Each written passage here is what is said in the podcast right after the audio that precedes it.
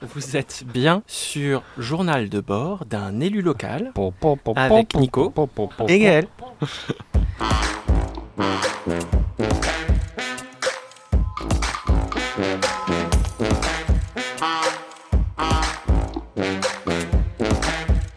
Bonjour Nicolas.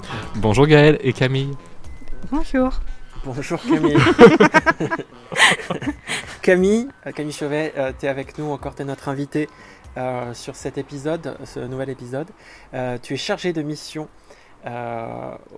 alimentation. Alimentation. Au pays des châteaux. Au pays des châteaux, merci. merci beaucoup de m'aider.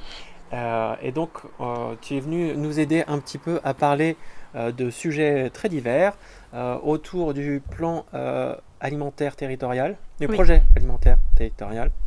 Euh, et aujourd'hui, on va parler restauration collective. J'ai l'impression que c'est un de vos gros projets, euh, parce que vous avez euh, plein d'ambitions autour de ça. Est-ce que tu peux nous en parler et nous en dire un peu plus, s'il te plaît? Alors, pour un rapide contexte, la loi, en fait, il y a une loi qui est sortie il y a quelques années déjà, la loi Egalim, donc, qui avait pour but de donner des objectifs assez ambitieux pour la restauration collective, dont un approvisionnement de 50% de produits qualité avec 20% de produits bio, compris dans les 50%. Donc, de qualité, c'est tout ce qui est label rouge, euh, pour la viande, tous les labels en fait, euh, AOC, AOP. Comment? La bio. Et donc la bio, c'est 20% avec aussi l'obligation de mettre euh, un repas végétarien au moins une fois par semaine. Enfin, il y avait euh, de hum, rémunérer justement les producteurs. Il y a tout un ensemble d'actions et en fait cette loi, elle oblige à partir de janvier 2022 à mettre tout ça en place. D'accord. Donc il y a deux actions. Euh, il y a aussi la sortie des plastiques que je trouve vachement intéressante et la lutte contre le gaspillage dont on va ah. reparler. et ça, c'est en 2025 l'interdiction des plastiques, il me semble. D'accord. Pardon de t'avoir coupé. Il n'y a pas de souci. Et ça a été renforcé aussi par la loi euh, climat et résilience qui est sortie il n'y a pas très longtemps au final. Euh, et donc dans ce contexte-là, les restaurants ont commencé à se dire bah mince, enfin on n'a pas du tout 50% euh, de produits de qualité, encore moins de 20% de bio. Enfin, comment on fait pour euh, pour mettre tout ça en place? Et euh, il y a eu plusieurs choses qui sont sorties au niveau d'État pour accompagner ces communes. Et au final, les nôtres, enfin les communes du pays des châteaux, n'ont pas été reçues ou n'ont pas candidaté, n'ont pas été informées. Et donc on les élus et le Conseil local de l'alimentation ont proposé de lancer un appel à manifestation d'intérêt. Donc, euh, pour euh, identifier des communes qui auraient besoin d'un accompagnement sur euh, la lutte contre le gaspillage alimentaire, l'éducation au goût, l'approvisionnement en produits locaux et bio et le repas végétarien. D'accord. Et alors, c'était quand ça, cet appel à manifestation d'intérêt? Il est sorti en décembre 2020. Et donc, il a été euh, clôturé euh, en février 2021. Euh, On a reçu plusieurs candidatures et il y en a six communes en fait qui ont été retenues. deux communes par EPCI. Mmh. Vous savez que j'aime ce mot, C'est poétique. Oui. donc six communes complètement différentes, dans le sens où il y en a certaines qui ont un cuisinier, d'autres qui passent par des prestataires, donc qu'on connaît Sodexo, enfin, ça y est, Sodexo, Happy Restauration. Et puis euh, certaines qui, euh, enfin au nombre d'élèves en fait assez variable aussi. On va à 20, 20 élèves jusqu'à 250 élèves par commune. Donc euh, voilà, ça nous permet aussi d'avoir un échantillon complètement différent et assez intéressant pour pouvoir le reproduire dans d'autres communes. D'accord. Ça, ça, servira de modèle pour le futur? Oui, c'est ce qu'on espère. Et puis les maires parlent entre eux. Je veux dire, quand on a, quand, as deux, trois, des fois tu lances quatre actions, cinq, six actions et ça fait, tu as, un effet boule de neige, tu vois, quand euh, les, les, en général, un, bah, n'importe quelle mère, c'est humain, quoi, tu arrives à faire un truc dont tu es fier, t'en parles autour de toi, tu le racontes, tu, et t'entraînes avec toi d'autres gens.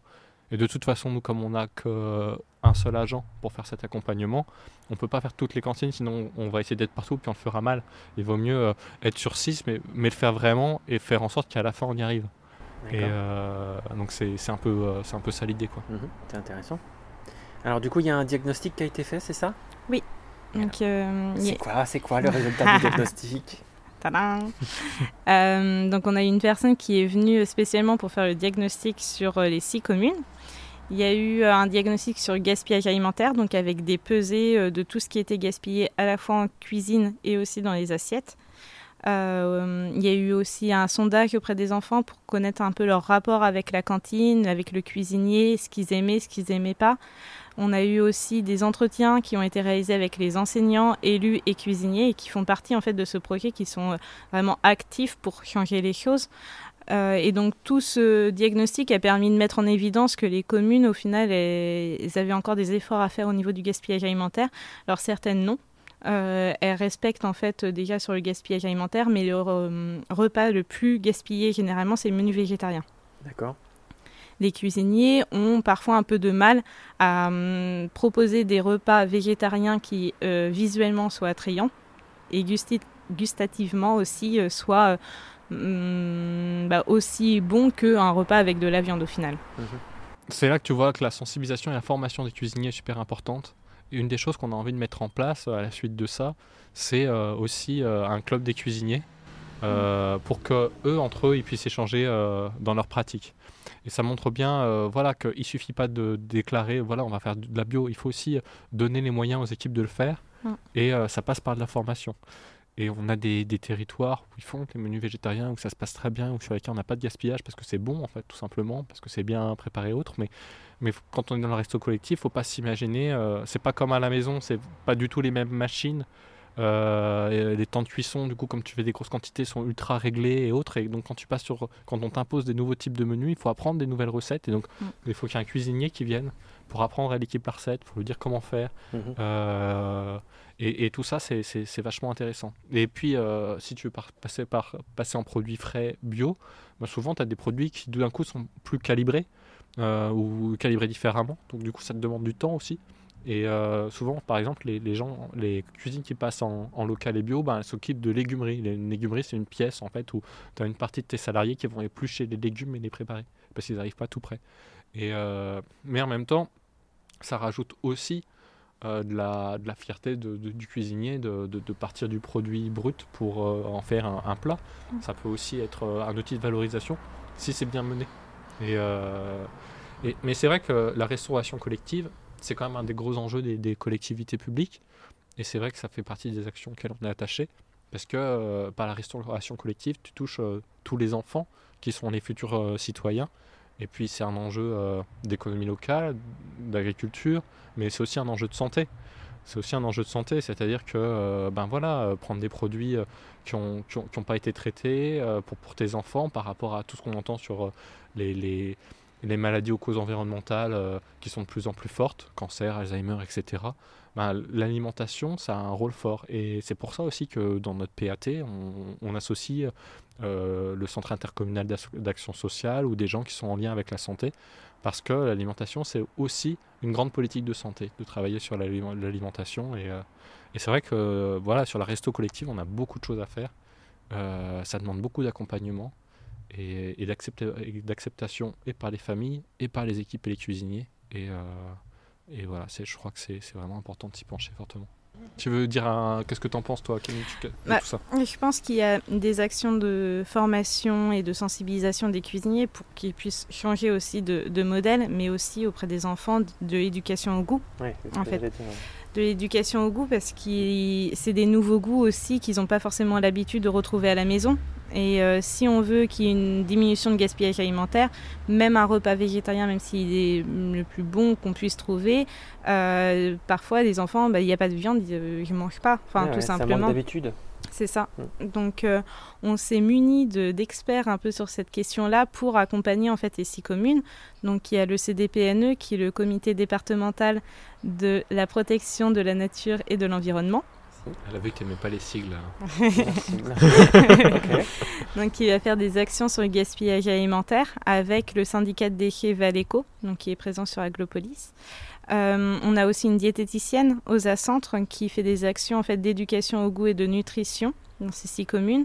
Et puis Biocentre, qui est un regroupement en fait d'agriculteurs bio au niveau de euh, la région centre et qui va à la fois former les cuisiniers avec leurs cuisiniers experts sur les repas végétariens, les audits d'approvisionnement local et bio, et puis aussi faire le lien entre le producteur et la restauration collective, ce qui manque en fait euh, assez euh, cruellement parfois dans ces actions très centrées sur un domaine. Ok, on a parlé beaucoup des enfants. Est-ce qu'il y a d'autres euh, types de restauration collective? Il y a aussi pour euh, les, les, maisons de retraite, j'imagine Il y a les maisons de retraite, les EHPAD, euh, mais, il y a aussi, souvent on pense enfants, on pense primaire, mais en fait il y a aussi les crèches qui nécessitent des, encore une manière différente de faire à manger, parce que tout, voilà, faut faire des purées, il faut faire donc aussi des équipements différents. Et puis après, tu as aussi la question des collèges et des lycées. Le collège, les collèges, ils sont gérés par le département, les lycées sont gérés par les régions. Donc à un moment donné, des fois, il faut des, moments, des choses sur lesquelles il faut se coordonner ou essayer de travailler ensemble. Et pour réussir à faire du bio local, il y a toute la partie logistique, euh, il y a toute la partie travail aussi avec les agriculteurs. Il n'y a pas que les cuisiniers, il y a aussi comment tu fais en sorte de faire des appels d'offres publics euh, avec euh, des critères, par exemple la fraîcheur, par exemple le moindre impact carbone qui incite à faire plutôt du local, mais aussi des critères de bio, parce que si tu fais que du local, tu n'agis pas sur la santé, tu agis sur l'économie locale et l'aide aux agriculteurs, mais pas sur les questions de, santé. Euh, et donc euh, tout, ça, cette question de la logistique, ça se construit aussi avec les, agriculteurs et avec les administrateurs qui, qui, doivent pouvoir calculer leur volume, les quantités, les menus pour que les agriculteurs sachent en avance ce qu'ils vont devoir produire. Sur ça, je te propose qu'on refasse une autre émission où on pourra l'illustrer euh, un peu plus concrètement, parce que sur Blois, je te, l'avais dit, on veut passer en 100% local et, bio.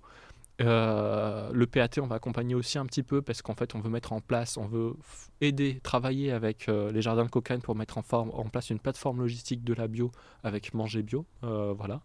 Euh, et donc ça, ça, sera un bon outil. Mais revenir sur le cas concret de Blois, pour expliquer comment ça se passe, euh, et peut-être inviter Hélène Menou, qui est l'élu en charge de l'alimentation, et ou euh, Benjamin Vettelé, qui est l'élu en charge de toutes les questions d'éducation, pour, pour en reparler.